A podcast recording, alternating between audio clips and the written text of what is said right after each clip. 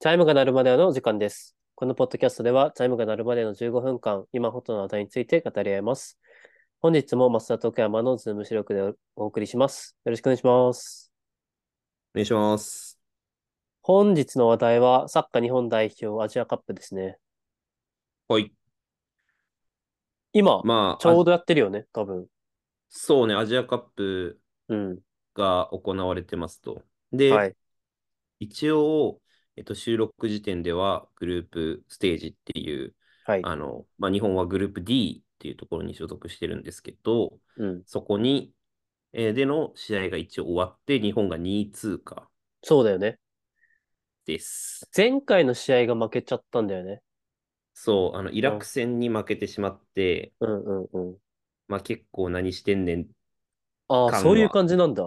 うんなんか、割と今日本ってすごい、アジアの中だと、かなり強いみたいな感じで、そうだよね。そうで、まあちょっと別にイラクとかも、これまでの試合を見る感じ、全然、あの、負ける相手ではないんだけど、うん。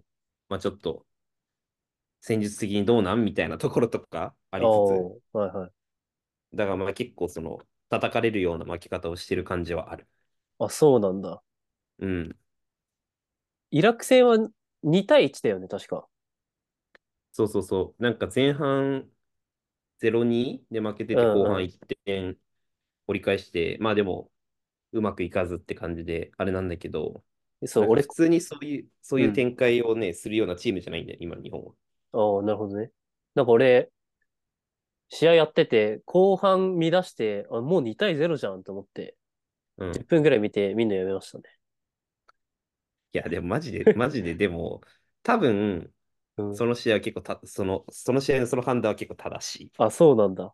今、うんこれい言や、っマジて、で。サッカーファンに叩かれそうと思ったけど。いや、あのね、全然、あの、全然た、フラストレーション溜まる試合って感じ。あ、そうなんだ。うん。え、アジアカップはは、いはい。毎年やってるのまあ、毎年というか、うん。まあそうね、あの、えっと、ワールドカップと同じような感じで、うん。なんか、まあ毎年って感じじゃないけど、うん。こう、まあ、こう、4年四年ぐらいかけて、あ、そういうことちょいちょいやっていくって感じなんだよ。うんうんうん。それそうのだから結集大成が今、今期というか、今年。えっと、そうね、今年って感じかな。っえー、てなるほ感じどだねから、うん。なんか割と、その、アジア版ワールドカップみたいなうん感うんじ。うん。あ、じゃあ結構注目度高いというか、まあそのワールドカップの盛り上がりとまではいかないけど、まあそうまあね、その、国民っていうよりはまあサッカー好きな人はきっちり見るし、盛り上がる人は盛り上がるっていう感じ。そうそうそう。だおうし、例えばはいその、コパアメリカって言って、なんかまあ南米の方のはいはいはい。大陸選手権、まあアジア、アジアで言うとアジアカップだしみたいなうんうんうん感じのとかは、すごい盛り上がるね。ヨーロッパと南米は。ああ、まあそうだよね。そう、まあ本場というか、強そうそう豪そう。とこはね。だから、そう。っていう意味で、まあうんアジアはアジアレベルだけど、うん。まあ重要度も注目度もうんまあうんしっかりとあるというか、まあ普段の親善試合とかとはまた違うよねって感なじ。るほど、なるほど。うん。なるほどね。じゃあ、ちゃんと見ないとな。なんか、いや、俺、 そんなどっぷりサッカーファンじゃないからさ、うん。あ、また日本代表の試合やってるな、ぐらいだったからさ、あ、そうそうそう。うん、ちゃんとしそたうな大んだよ会なんだ。うんうんうん。結構ちゃんとした大会で、まあ、割と、なんかその、まあでも一番はさ、うん、その世界中の国のナンバーワンを決めるワールドカップが、うんまあ、一番大事じゃん。まあもちろんね。そう。けど、なんか結構その、ワールドカップアジア予選っていうのを勝ち抜く上で、はい。割とその FIFA ランクがまあ大事なわけよ。はいはいはい。よく聞くやつね。で、そうそう、うんまあ、まあ、NFL でいうとこのパワーランクみたいな、うん、ちょっと知名度逆だけどな。いやうん NFL ファンとしては、まあ、 FIFA ランクのそ方っ知名度高いからな。多分。 NFL、あ、そうなんだ。NFL の方が有名かな。いや、アメリカ人と喋ってないからね。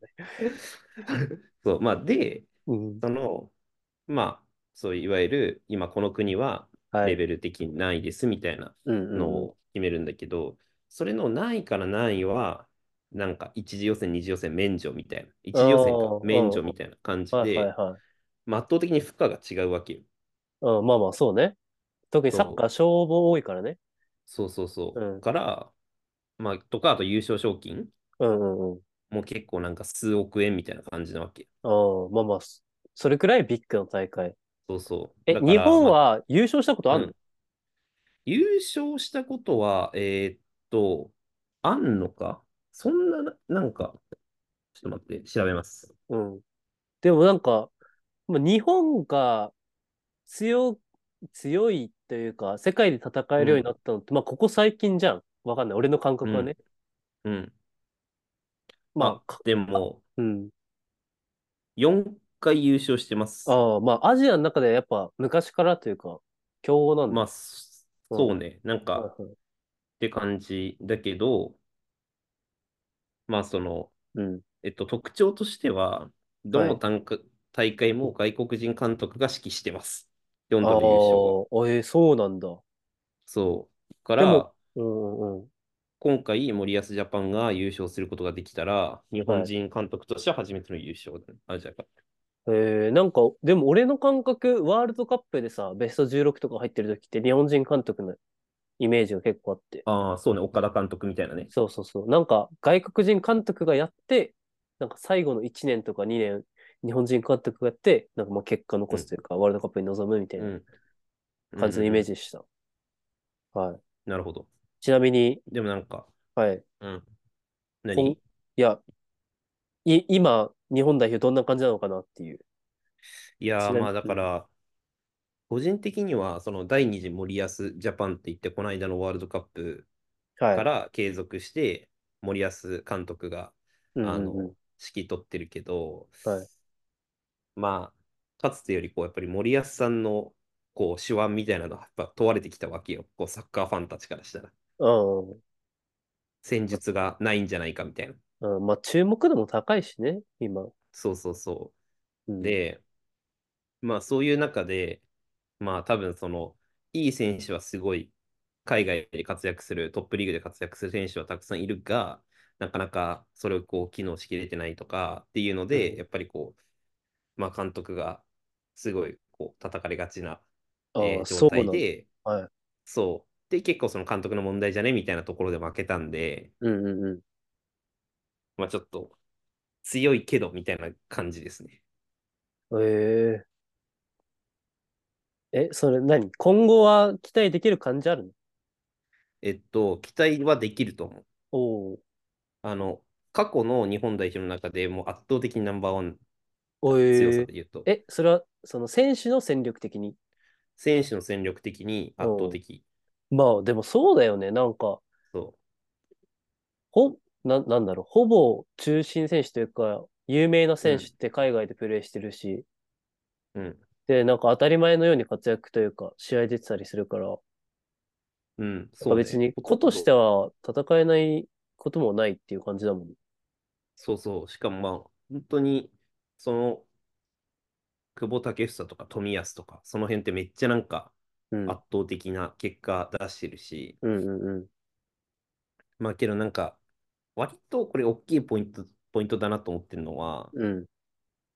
なんか、例えば森保監督とかがさ、サッカーしてた頃ってさ、うん。もう本当にアジア予選突破できたらマジすごいみたいな、ワールドカップとかでもはいはいはい。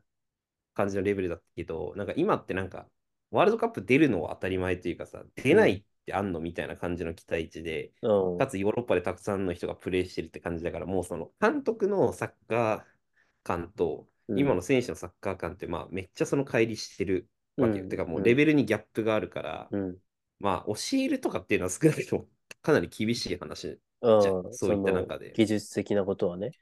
そうそうそう。で、それがなんかその、扱う、指揮するみたいなところとかも結構苦しい展開にはなってて、最近。うんうんうん。で、結構その、ワールドカップでなんかドイツとかスペインとかに勝ったみたいなのでさ、すぐうんおおみたいになったと思うんだけど、うんその時も、その、すごいスペインとかの、えーっと、すごい強いチームに、うん。あの、えー勝った、うん。えーその自チーム、まあ、鎌田っていう選手がうんさ、うん所属してるチームでスペインの強豪に勝った時に、うん。なんかそういう戦術で勝ったとか、ドイツとやるときにこういう戦術で勝ったみたいなのが、日本にこう取り入れたわけよ、選手主導で。うん。うん。で、それがハマって勝ったりとかしてるから、うん。割とこうなんか選手主導でうん。戦術組んだ方がうん。うまくいく感じがあって、うんそのそれをどうこうサポートしていけるかっていうのは結構まあ論点かなとは思うう。ん。なるほどね。うん。で、そうなっちゃってる。まあでもなんか話聞く感じ別に悪いことでもない気はするけどね。あ、そうそう、全く悪いことじゃない。全く悪いことじゃない。そうだよね。そう、から別に状況としてはなんか全然、うん。まあだから、その、贅今沢な悩のみ、ではある。今のその選手の世代は海外とかガンガン行ってるけど、コーチの世代は、まああんまりそういう経験がない人が多いっていうのが、そうそうそうまあ、その首脳陣としての課題ってことだよね。そう、課題としてある。なんかさ、コーチ留学とかしてる人はいないのなんか例えば、うん。な、なんだろう、セリア A 所属のチームに、そのコーチとして呼ばれてる人とか、別に選手としてすごい成績を収めてないけど、そういうのをやってる人とか。えっと、それがすごい難しくて、あんまいなくて、あーなんかその、下位リーグとかだったら、まあちょいちょいいるけど、うんうんうん本当にトップでうん監督やってるとか、あ右腕としてコーチやってるみたいな人っていなくて、うんなんでかっていうと、サッヨーロッパからしたらサッカー後進国だからさ、日本って。うん。なんでそんな日本人にサッカーを教わるんだみたいな感じになっちゃうわけよ。ああ、舐められてんだ。そうそうそうそうん、なるほどね。んなんか野球とかだと結構コーチとかももうなんかメジャーのチームに所属して、う。うんなんか1年間野球留学するとかも、今のその何、指導者世代とかやってたりするし、うんうんうんまああとはなんかさ、素人の野球めっちゃ上手い人とかに指導してもらうとかも、もうちょっと当たり前になってきつつあるのよ。うんうんうん。草野球でなんかめっちゃ上手い人がプロに教えるとか。はいはいはいはい。なんか、うん。東大の、東大野球部のアナリストがホークス入ったみたいなね。うんうマん、ジそうそうそうそう。とか、なんか野球 YouTuber でめっちゃキャッチングだけ上手い人が、うん。あの、ソフトバンクの会にキャッチングを教えて、で、そこからソフトバンクのキャッチャーコーチになるみたいな。キャッチャーコーチとかうもんキャッチングのはいコーチするみたいな。とかなんか、まあ野球は、あの、要素が結構分かれてるからさ。うん。そういうなんえかっと素人専門家みたいな人も結構ね、出てきたりしてますよ。なんか素人専門家の YouTuber とかで、うん。個人戦術感みたいなのを、要は、個人的にこの選手の戦術的なサポートをするみたいなのとかやっ、あるわけよ。結あ構、あ、はトップレベルでも。いはい。ただ、それが本当に、ただ代表のメンバーとかに入るってなると、うん。結構なんかライセンスの問題とかで、やっぱ日本がまだまだその辺すごい硬いから、ああ。なんかそう、こうこういう経験をしてないと、何、何試合経監督として経験してるみたいなのとかがさ、うん。結構ポイントになってきちゃうから、なんかあんまそういう柔軟な対応とかがはいはいはい取れてないっていうのは、まあ、野球の文化的、野球との文化的な違いではある。あ、そうなんだ。うん、なるほどね。まあ、それはでも今後の課題っちゃ課題かもね。そう、なんか海外とかで、あ、うん。アナリストとか、フィジカルコーチとかで頑張ってる人はちょいちょいいる。あ、いるんだ。そうそう、そういう人はちょいちょいいる。あ、でも、まあ、いるだけなんかあれだね。あとはまあ、増やすだあ、けそじうゃん。そう。そう、って感じだから、うん。はいはい。まあ本当に、なんか革命前夜ぐらいの感じを多分今過ごしてる、日本は。多分ここから一気うんうに、バンって、こうビッグバンが起きる瞬間があるかもしれない。なおさら負けられないね、本当に。いや、そうそう。って中で、うん。それに、なんかその水差すような、うん。やってんじゃなっちゃねえうよねよ、老害がみたいな感じになってるわけよ。なんでこんないいの揃ってんのに、もったいないことすんのみたいな感じになってて、まあ、まあなんか気持ちはわかる。うん その、まあまあ、な、なるよな、それ。で、うん、ワールドカップ出れないとかなったら、なんかうん日本のサッカー人気とか、うんなんか大体その4年に1回なんかサッカーブーム絶対来るじゃん。うん、盛り上がるから。そうねそれがい一回なくなるって結構でかくなっちゃうもんな。そう。頑張間っ違ていほないしでいな。す。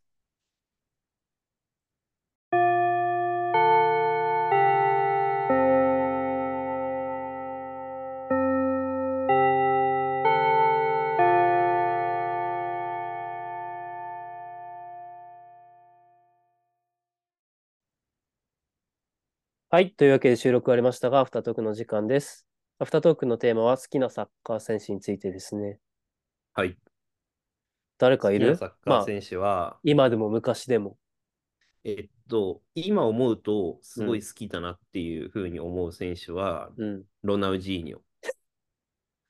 王道ですね。いや、マジで。いや、でまあまあ、うん。この間、中田秀とトッティっていうサッカー選手が対談をしてて、はいはい。もうなんか今サッカーはすごい再現性再現性に寄ってるから、ファンタスティックなプレイヤーっていう、うん。なんかすごいこう、自由な発想でプレーする選手は生まれない構造になってるから、もうサッカーは見ないみたいな、中田秀が言ってて、ええはいはいはい。